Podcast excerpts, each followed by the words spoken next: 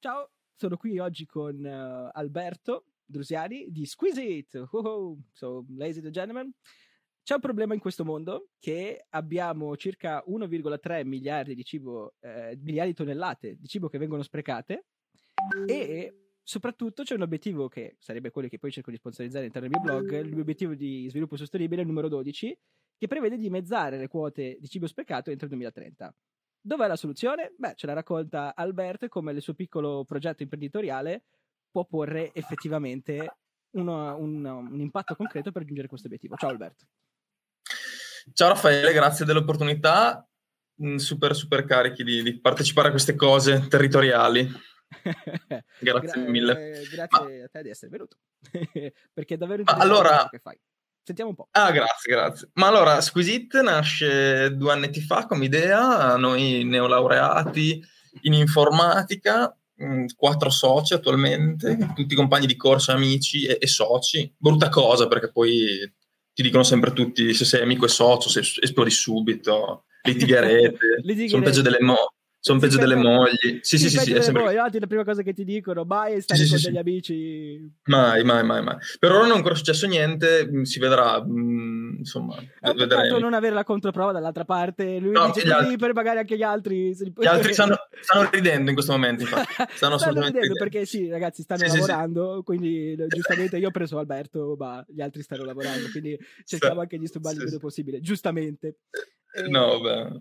E niente, ogni anno c'è questo bellissimo progetto che si chiama Startup Day all'Università di Bologna, che è un'iniziativa che raccoglie un po' le idee imprenditoriali del territorio, degli studenti bolognesi, e noi ci siamo candidati con un'idea che è quella di Squiseat, che poi era il proto Squiseat, però insomma l'idea era quella di riuscire a mettere in campo le competenze nostre digitali, competenze da triennale di laureati in informatica, no? Prima, nel backstage dicevo, ma sono ingegnere, no, non darmi l'ingegnere che mi offendo, mi ha detto.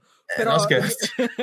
No, ragazzi, è un informatico e sta ancora facendo l'università, cioè, quindi pensate, hanno aperto una startup e hanno continuato a studiare anche la laurea magistrale mentre curavano il loro proprio business, cioè, pazzesco, quindi... Chapeau, tanto di cappello, non ci sono molti studenti che aprono attività imprenditoriali mentre studiano, direi. È una cosa che vi fa davvero onore, è una cosa che quando l'ho scoperto ho detto wow, devo assolutamente, allora a maggior ragione, no? Perché poi l'obiettivo è quello di coinvolgere più persone possibile e magari seguire anche il vostro esempio, perché no? Perché credo che voi siete un bel esempio. Quindi, grazie. Squiseat. Di cosa vi occupate? Ci occupiamo è un marketplace, quindi un qualcosa che sta in mezzo tra chi ha dell'offerta di prodotti alimentari in scadenza breve, invenduti, eccedenze, rimanenze, chiamiamoli come ci pare, avanzi, in italiano avanti, e un potenziale cliente, che può essere un consumatore finale che quindi può accedere a prodotti diciamo avanzati, chiamiamoli avanzati anche se c'è chi non piace, ma a noi invece piace come termine. E quindi abbiamo iniziato a collaborare con rosticcerie, gastronomie, tutto l'ambito un po' ristorazione di un certo tipo, che tendenzialmente produce ha dei banconi da dover riempire e se non... E dopo un po' questi prodotti magari ne rimangono 3-4 porzioni di un tipo, vogliono essere tolti dai banconi perché sono brutti da vedere, insomma solita storia comunque trita che probabilmente conoscerete già,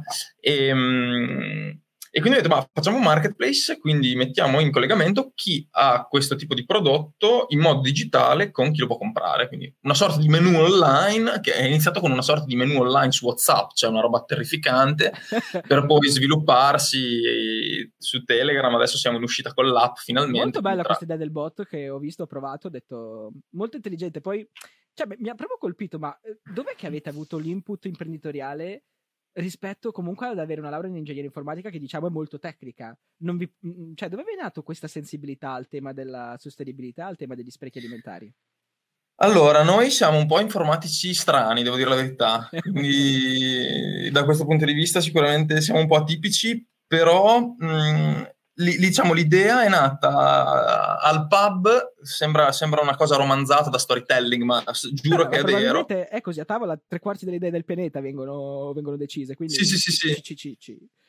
Ci credi? Esatto, esatto. E io ho fatto il cameriere di catering un sacco di anni durante gli studi liceo, università, no? E quindi conoscevo un po' il mondo dello spreco, perché i catering e gli eventi soprattutto sono, diciamo, l'apoteosi dello spreco. Cioè, quindi tu ti pagavi gli studi mentre facevi, magari arrotondavi un pochettino, facendo l'attività di cameriere. Esatto. Hai conosciuto e hai visto il problema proprio con mano, cioè l'hai toccato. Ho visto il problema con mano perché a fine serata, sai, il matrimonio, se c'hai una volta su 10 c'hai gli sposi che ti dicono mettimi la roba nei tupper, 9 volte su 10 prendi la roba, la butti direttamente nel bidone, ma non quella che è rimasta nei piatti, quella che è rimasta nelle pirofile. Quindi magari è rimasta la pirofila con metà porzione di lasagne non sporzionate, e tra una roba e l'altra o la mangiano i camerieri o tendenzialmente viene buttata via tutta, perché magari non è rigenerabile, non è rivendibile a nessun altro dopo che ritorna a casa dal catering, e quindi viene gettata. E allora, dato questo, insomma, problema, ho detto, ma rega, ma perché non proviamo a mettere in campo competenze digitali e questo problema, perché comunque vogliamo fare impresa, ma è un'impresa con, oltre alla parte speculativa che ovviamente uno ci deve campare, ma sì, con una vision che sia a impatto. Uh-huh. E quindi abbiamo buttato su questa cosa. Poi ha avuto una risonanza pazzesca, perché sono arrivati player in Italia molto più grandi di noi, molto più giganti, che fanno cose simili. C'è uno in particolare di cui tutti adesso un po' parlano. Ce n'è uno in particolare. Nel retail anche, no? So che collaborano con grandi supermercati, ma insomma sono abbastanza famosi. Esatto, sono molto famosi, sono molto famosi in tutta Europa. Sono arrivati dopo 3-4 mesi che avevamo iniziato a validare la cosa, sono arrivati in Italia, purtroppo per fortuna, nel senso che purtroppo, perché sai, quando c'è un competitor così grande ovviamente devi differenziarti, fare in modo che poi, certo, la gente apprezzi anche te, o comunque di guadagnare una fetta di mercato per un certo motivo. Beh, per una differenziazione parte, vuol dire che se loro entrano in quel posto vuol dire che c'è un mercato, no? Quindi vuol dire che la vostra idea aveva del potenziale per trasformarsi in un'idea di business concreto, quindi vuol dire che assolutamente c'era una domanda per il vostro servizio, c'era la domanda. E esatto, il fatto che arrivi un competitor così grande ti apre il mercato, quindi sensibilizza tutti alla questione, e da un certo punto di vista hai un competitor ma è anche un mercato sensibilizzato, quindi sì. Esattamente, quindi. Oh, scusami, c'ho una... fare, Alberto, immagino che tu abbia da fare, infatti ti ringrazio moltissimo anche per il tuo tempo, che so... No, da fare, sembra che sia il mostro, no, non preoccupare, che c'ho la gente che gira in ufficio, quindi... Beh, è bello, okay. ma beati voi che potete andare ancora in ufficio. Normale, viva gli uffici. E quindi cosa che vi volevo dire? Ah, sì, certo. Ok, passiamo un attimo. Allora, abbiamo capito dove ti è venuto lo spunto dalla questa tua esperienza di cameriere in un catering, pensa te. Quindi sì, veramente, no, spesso ti dice accettate tutte le esperienze, anche quei lavori più umili, perché poi vi possano venire le idee. Eccolo, ce l'avete davanti, ragazzi, l'esempio lampante di queste esperienze umili che possono poi veramente metterti a contatto con la realtà, che non è sicuramente quella che sì. È la tecnica dell'ingegnere informatico, che immagino tu sappia programmare in 10-15 lingue, però poi alla fine... No, ecco, sì, nel senso, siamo atipici anche per quello. Io, ad esempio, ormai non tocco più codice da mesi, perché, sai, in una startup c'è chi deve fare il business, c'è chi deve fare la parte commerciale, chi deve fare il management e chi deve sviluppare. Quindi io purtroppo, per fortuna, dipende dai punti di vista, non sviluppo più. So ancora fare qualcosa, sì, però... gestisco un po'. Beh, dai, ti stai anche per lavorare in informatica. Esatto. Che è molto modesto, ma in linea di massima direi che se la cavicchia, ragazzo, anche a programmare. Ok, vi volevo chiedere, è chiaro questo percorso sicuramente che vi ha portato in questo mondo, ma proprio per ottenere fondi, cioè come avete fatto per ottenere, diciamo, supporto economico da parte degli investitori? Cioè, quali sono state le varie tappe? Perché ho visto un po' il vostro sito, ci sono tantissime cose. Tantissime cose, ti ringrazio. Non è vero, però insomma, c'è qualcosina, anche il sito è in via di sviluppo, è tutto fatto da noi, quindi è sempre un po' migliorabile. Allora, l'idea è che ci siamo fatti un po' vedere come realtà che è partita da zero, e agli investitori in ambito pre-seed solitamente, qui non so quanto quanto, insomma, voglio essere troppo tecnico con i termini da startuppari, sì, perché vabbè, poi... ma magari, cioè, sai, penso che ci ascolta sia magari anche interessato a questi termini tecnici. Ok, perfetto. In ambito, diciamo, embrionale, diciamo, riuscire a partire, a validare la propria idea senza avere capitale da parte e iniziando a fatturare, tra virgolette, è sempre visto molto bene in ambito startup, perché vuol dire che tu riesci ad avere qualcosa di abbastanza semplice da riuscire a validare senza soldi, cioè non vogliamo andare su Marte, per cui la validazione non è che puoi prendere la bicicletta e ci provi ad andare, ok? Stiamo provando a fare un marketplace, quindi come facciamo? Bam, WhatsApp, menu, scritto a mano, 20 persone dentro e vediamo se qualcuno compra. Poi la cosa è, insomma, è aumentata, le persone hanno cominciato a crescere e questo piace, perché quando lo porti su un pitch davanti degli investitori gli dici, ok, il primo mese sono riuscito a fare, non so, 400 euro di revenue con un gruppo WhatsApp. E... gruppo WhatsApp. Esatto. E il secondo mese 800, il terzo, non so, 1200, e così vai avanti, no? Uh-huh. E poi è arrivato il Covid, quindi lasciamo stare, però... Beh, però il Covid, vabbè, magari dopo ne parliamo anche di questo. Dopo ne parliamo anche del Covid. Se riesci a portare anche questi numeri che sono molto molto bassi, però fai capire che li hai fatti senza capitale da parte. Beh, un ritorno sull'investimento importante, direi, no? Sì, sì, esatto, senza capitale da parte. Risorse, una grande trasformazione, molto efficiente. Esatto. Un investitore dice, aspetta, soprattutto in quel... a quel livello lì in cui tendenzialmente guardano più al team che all'idea, dicono aspetta, questi qua insomma hanno voglia di fare, no? Che può essere vero o non vero, però insomma alla fine... Va bene, loro pensano di vi vedono... esatto. E niente, abbiamo trovato un investitore a Firenze che si chiama Nana Bianca, che è uno degli acceleratori, diciamo, più famosi in Italia. Gli acceleratori sono questi enti, aziende che prendono startup e gli danno sia un supporto di formazione che tendenzialmente un grant monetario, e quindi... in cambio di equity, quindi in cambio di soci, di quote societarie, e, perché funziona tutto così il mondo startup tendenzialmente, e niente, quindi abbiamo fatto il pitch, era su 400 startup, ne hanno prese 6, tra cui noi, nel 2020, e quindi insomma poi tra una cosa e l'altra ti fanno crescere, ecco, quindi riescono a darti degli input su quale strada percorrere, come, quando e perché, più appunto le spalle un po' più larghe perché riesci ad avere un po' di capitale, ecco. E questo, ok, quindi è bello perché non c'è soltanto il supporto, diciamo, economico, meramente economico, ma c'è anche il supporto, come detto, informazione poi, no?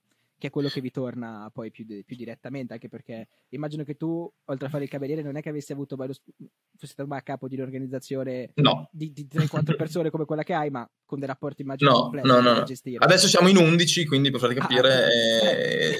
Adesso tu gestisci 11 persone, no? 10 persone, quindi... Sì, cioè tra tirocinanti e quant'altro e collaboratori siamo in circa 11, quindi diciamo che devi imparare come fare a gestire queste cose, nessuno di noi è nato imparato, quindi sicuramente però la curva di apprendimento è molto molto veloce, la velocità di apprendimento è molto veloce perché è la tua società, e io dico ormai nell'ultimo anno, 2 anni, che preferisco fare questo che fare un master, sinceramente, cioè che sia condivisibile o meno, però... Beh, comunque, sì, una lancia a tuo favore, stai facendo anche laurea magistrale, che è un master praticamente, quindi stai attento a tutte e due le cose, ecco. Esatto, sì, esatto, nel senso che... Sì, comunque sì, cioè ti dà una formazione pazzesca perché se uno interessa, no? Però in ambito imprenditoriale tocchi con mano tutto, perché non è che sei a capo di una società con 200 dipendenti, ma sei in 4, 5, 6, 10, per cui comunque devi fare tutto all'inizio e tocchi con mano cose che non avresti mai toccato se fossi uscito e andato a fare il dipendente, e questo è molto molto interessante. Dipende, poi magari qualcuno interessa, però per me e per noi è molto molto interessante, assolutamente sì. Sono molto contento di sentire questo, quindi niente, lo ripeto, è un bellissimo esempio da seguire, Alberto, perché ci si ascolta, e magari qualcuno più piccolino, perché io immagino ci sia magari qualcuno di 18-19 anni, no? Ma tu ti ricordi un po' come eri al liceo, eccetera, cioè pensavi di riuscire a portare a termine questa idea, o è stato proprio qualcosa, cioè hai avuto sempre questo spirito un pochettino zero da ragazzo di fare l'imprenditore? No, non era qualcosa. Allora ti dico, perché fa ridere, ti rubo 3 minuti, fa ridere il mio percorso. No, siamo qua apposta anche. Allora, liceo, ho fatto PNI, matematica e fisica, quindi un indirizzo abbastanza corposo, classico ragazzo che non c'è voglia di fare niente, che se la cava sempre con la media del 6.3 tipo, senza debiti però più o meno insomma, chiave, insomma, però... Sì, con i miei che mi dicevano ma cioè, porca miseria, potresti fare meglio, classico. Uscito dal liceo con una votazione terrificante perché ho fatto un orale schifoso nonostante abbia preso il massimo nel voto, per esempio nel compito di matematica, perché a me matematica piaceva, però l'orale terrificante, cioè una presa per i fondelli. Non ti piaceva molto andare a parlare, diciamo, di tutto quello che ti volevano chiedere. No, non sono mai stato uno che aveva voglia di studiare, e vi dico, per chi è liceale non fermatevi a quello, perché poi, per esempio, la triennale l'ho chiusa con 108 in corso, quindi la magistrale la chiuderò con il massimo dei voti, quindi cioè nel senso non fermatevi al liceo, perché poi non è quello che vi scattato, no? Cioè, cosa ti è scattato? Cioè, dopo aver cambiato, no? Secondo me cosa che ha fatto click? È Bologna? È stato l'ambiente di stare con i tuoi amici? Cos'è che ha fatto la per l'università o per la startup, dici? Ma forse proprio in generale, il tuo modo di pensare. Per insomma, generale, per il modo di pensare. Magari eri anche demotivato perché non avevi ambizioni magari di chissà quale tipo, e poi improvvisamente con l'università sei riuscito a mettere anche in mano su problemi più, diciamo, più concreti. Ma allora, io sono andato a fare informatica al liceo perché PNI aveva questa parte di informatica, appunto. Mi faceva proprio cagare, si può dire, cioè proprio sono uscito da lì che dicevo ma cos'è sta roba, anche perché al liceo si fa male, cioè si fa poco e male ed è terribile. Dicevo ma cos'è sta roba, non l'andrò mai a fare. Esco dal liceo, voglio andare a fare il carabiniere, giuro, non sto scherzando, faccio il test per ufficiale in Accademia Modena, non sto scherzando. Veramente volevo andare a fare la scuola ufficiale a Modena, e a caso, perché diciamo è uno di quei lavori che insomma ti metti in campo, il posto fisso proprio. Esatto, il posto fisso. No, io non pensavo più tanto al posto fisso, ma pensavo più a una vita interessante. Meno male che non sono passato, cioè lo dico con lo senno di voi, perché perché poi trovare l'opportunità anche per fallire, giustamente, perché poi se non fallisci sì, no, quindi sì, poi lì è un iter pazzesco, devi fare 2500 prove in cui alla fine passano in 25, tipo io avevo passato la prima, la seconda, cioè terribile, vabbè, lasciamo stare. E poi dopo faccio questo anno di cameriere, lavoro 4 mesi in pasticceria da mia zia, vabbè. Poi faccio questo anno di cameriere in un'agenzia di camerieri, e arrivato a settembre dell'anno dopo, quindi finito il liceo, faccio un anno, a settembre dico, cioè a settembre un po' prima in realtà, dico aspetta, mi vado a vedere un attimo gli esami che ci sono in informatica, perché magari mi faceva schifo al liceo, però un conto è dire informatica, un conto è guardare gli esami, il contenuto degli esami, che è cosa che consiglio a tutti i liceali, perché un conto è guardare il nome, un conto è guardare gli esami. Guardatevi, no? Gli esami, sì, contenuto degli esami. È quello che conta. È quello che conta, non è il nome della facoltà. E dico no, aspetta, però sta roba mi sembra interessante. Iscriviamoci. Ci iscriviamo, mi iscrivo, mi laureo, e poi appunto con Startup Day buttiamo l'amo, ma anche quasi per gioco, cioè buttiamo l'idea e vediamo, cioè vogliamo fare qualcosa di figo insieme, perché ci troviamo bene tra di noi, nessuno di noi ci voglia andare a fare dipendente, nonostante la marea di richieste di lavoro, quindi mi sento anche un po' male io, perché sembra quasi sputare, no, sul periodo storico. Sei pieno di richieste di lavoro, perché non perché siamo fighi noi, ma perché se sei informatico, diciamo, cioè qualunque cosa faccia, va bene? Purtroppo viviamo in un mondo dove la produttività, o purtroppo dipende dai punti di vista, qualcun altro vi dirà meno male, dipende da di che scuola politica sei, ma insomma, siccome un programmatore purtroppo per forza di cosa sa programmare, e quel linguaggio lì per forza di cose fanno cose servono a qualsiasi azienda, ormai a qualsiasi azienda gli stipendi necessariamente, gioco forza, sono pagati anche di più. Ci sono, sì. Trovi lavoro subito, è assurdo. Noi, nonostante questo, adesso siamo buttati l'idea di dire, ma perché non ci buttiamo in proprio? Ma dai! Perché non ci buttiamo in proprio, sapendo che i guadagni forse arriveranno prima o poi? Perché, esatto, insomma, perché poi le startup, esatto, la legge del gol quasi. Delle startup. Che arrivano, non dico nel 90esimo, ma forse anche nel recupero a volte. Allora, 90-95% fallisce entro un anno, l'abbiamo scampata per ora questa statistica, perché ormai c'è di più da su di più, però tendenzialmente è molto difficile farla diventare poi qualcosa di vero a livello statistico proprio, Quindi è ovvio che uno si deve dare delle deadline in testa dicendo io questa cosa la posso portare avanti a queste condizioni per tot, valido se la cosa funziona, non ha neanche senso sposare l'idea, no? C'è questo detto però, esatto. Vai. Beh, c'è questo detto che era molto interessante. C'è questo detto don't get married with your ideas, molto famoso in ambito startup. Non innamorarti del tipo... della tua idea, esatto. Certo. Sì, perché capita spesso che uno fa, magari ci perde un anno, ci investe un anno e poi la cosa non va per qualsiasi motivo e la gente è molto difficile dire smetto, perché ormai è diventato il tuo figliolino, capito? La startup. E quindi... Però comunque rimarrà, secondo me, lo stesso, indipendente. Io vi auguro tutto il successo del mondo, anzi, penso che la vostra idea sia veramente concreta e come dimostra quell'altra, insomma, quegli inglesi che tutti danesi che ormai tutti conoscono, la loro idea è molto simile alla vostra e assolutamente sono molto bravi, quindi magari voi riuscirete a conquistarvi anche voi la vostra prima nicchia di mercato e poi ad espandervi. Sì, noi abbiamo questa differenza del poter scegliere il prodotto, che secondo noi è in Italia abbastanza focale, per cui non vendiamo prodotti a caso, perché... Per la qualità, per evitare brutte sorprese. Poi da una parte effettivamente uno, quando si parla di avanzi, uno non può pretendere di spendere poco e voler quello che vuole, cioè, insomma, scegliere tutto. Però nel nostro ambito abbiamo trovato una nicchia, o comunque una nicchia. C'è una parte di ristoratori che preferisce dire io non voglio svalutare il mio prodotto e darlo a caso, magari preferisco farlo scegliere. Poi il nome, esatto. Esatto, il nome, evitare recensioni negative, io volevo quello, non quell'altro, che non è colpa di quest'altra startup, è colpa poi dei clienti che la utilizzano male, però tendenzialmente c'è chi ha poi le recensioni negative perché oddio volevo il dolce ma ha dato il salato e compagnia bella.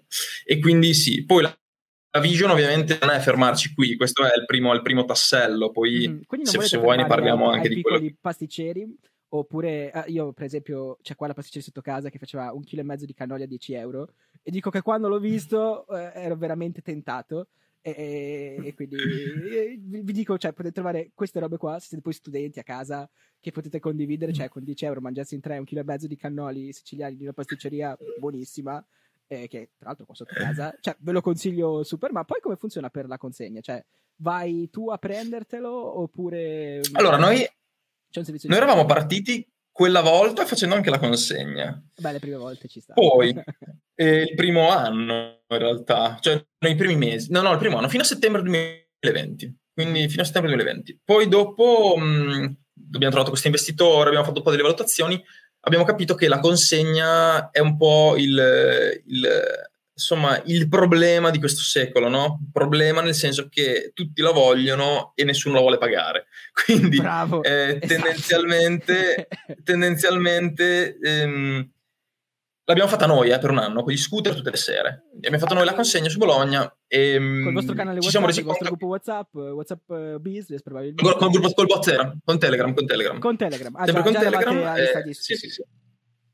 Sì. Sì, Telegram abbiamo fatto a settembre 2019, quindi. E niente, ci siamo resi conto che se avessimo dovuto delegarla, o devi prendere il fatturino sottopagato, come purtroppo succede nella maggior parte delle piattaforme. Io non voglio fare nomi, però sono cose che si leggono sui giornali, non è che me le sto. In realtà su questo, perché io sono abbastanza, penso che Glovo, Uber Eats, compagnia bella, cioè...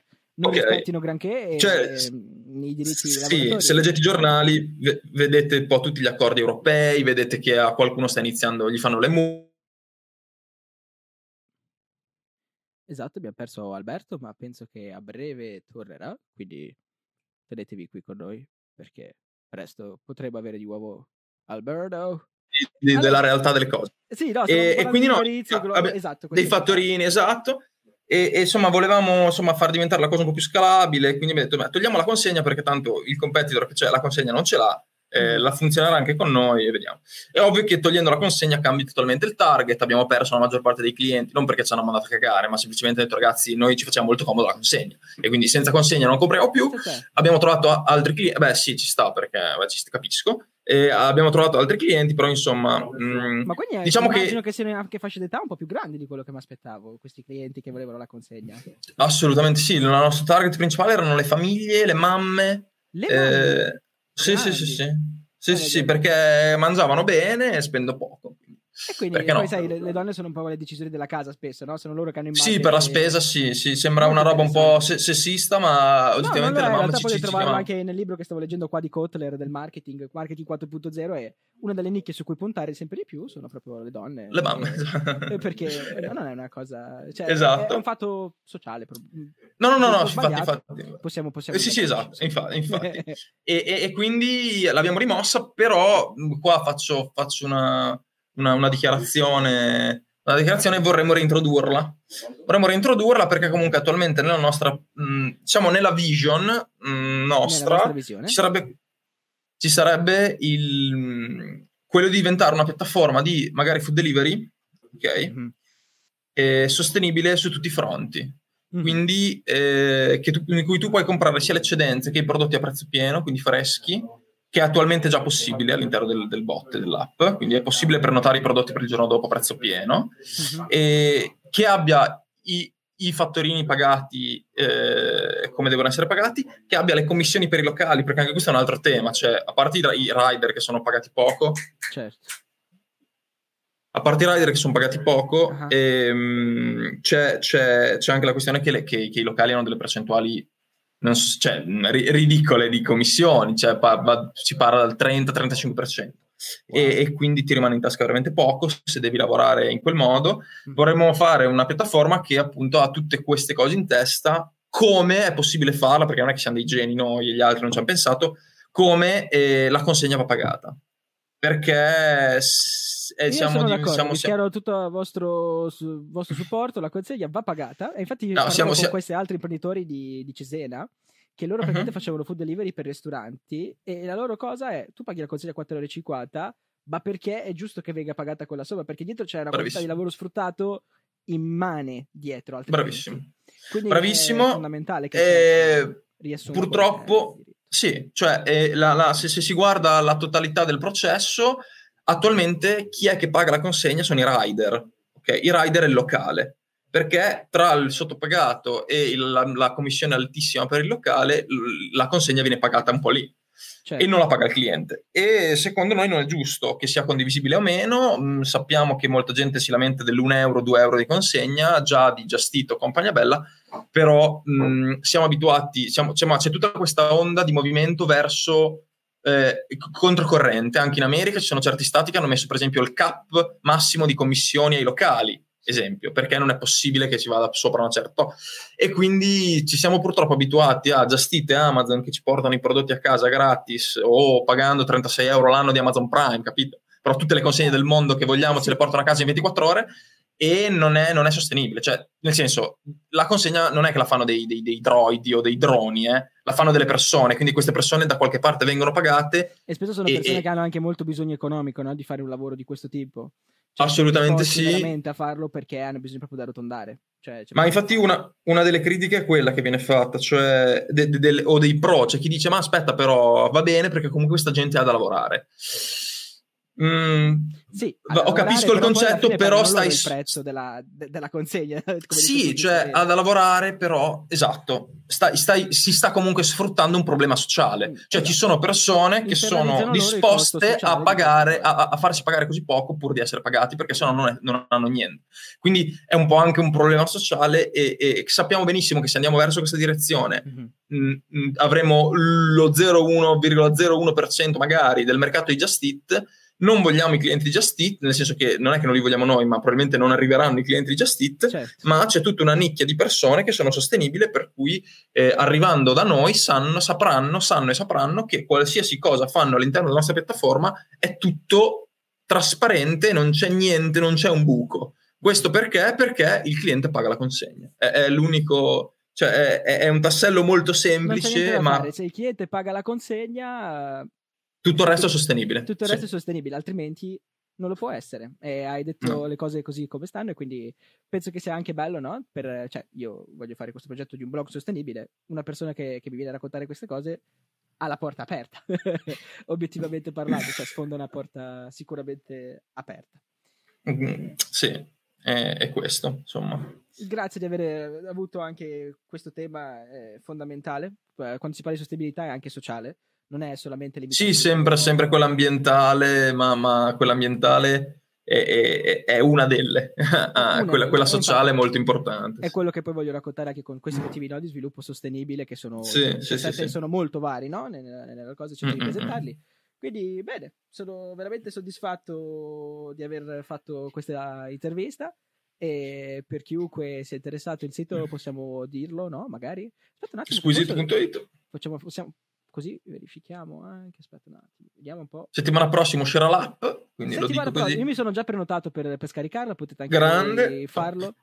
E quindi vi vogliamo a testarla, che sarà piena sicuramente di bug, ma voi ce lo direte. Saremo solo ragazzi giovani, c'è tanto lavoro. Scusate, se più gusto evitare gli sprechi, e probabilmente è vero, avete sentito che anche quando avranno un servizio delivery vorranno farlo il più possibile in maniera sostenibile, pagando anche la consegna. La consegna si paga, è un servizio, e una cosa sono Amazon e altri player globali che hanno capacità di economia di scala che diciamo che piccole realtà ovviamente non possono avere.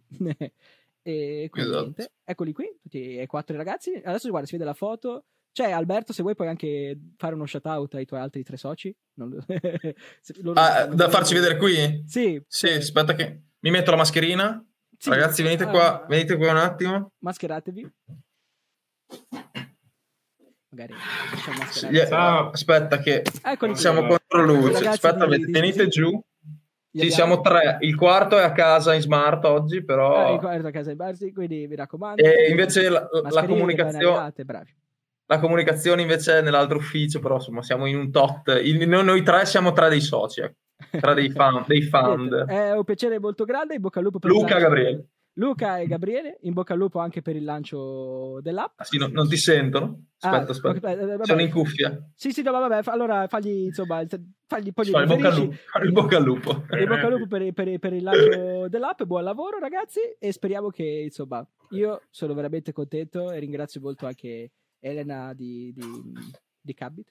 Di Cabbit. La nominiamo anche lei alla fine. Sì, una marchetta va bene sempre. La marchetta anche ad Elena li vediamo e a Cabbit. Sono bravi anche loro.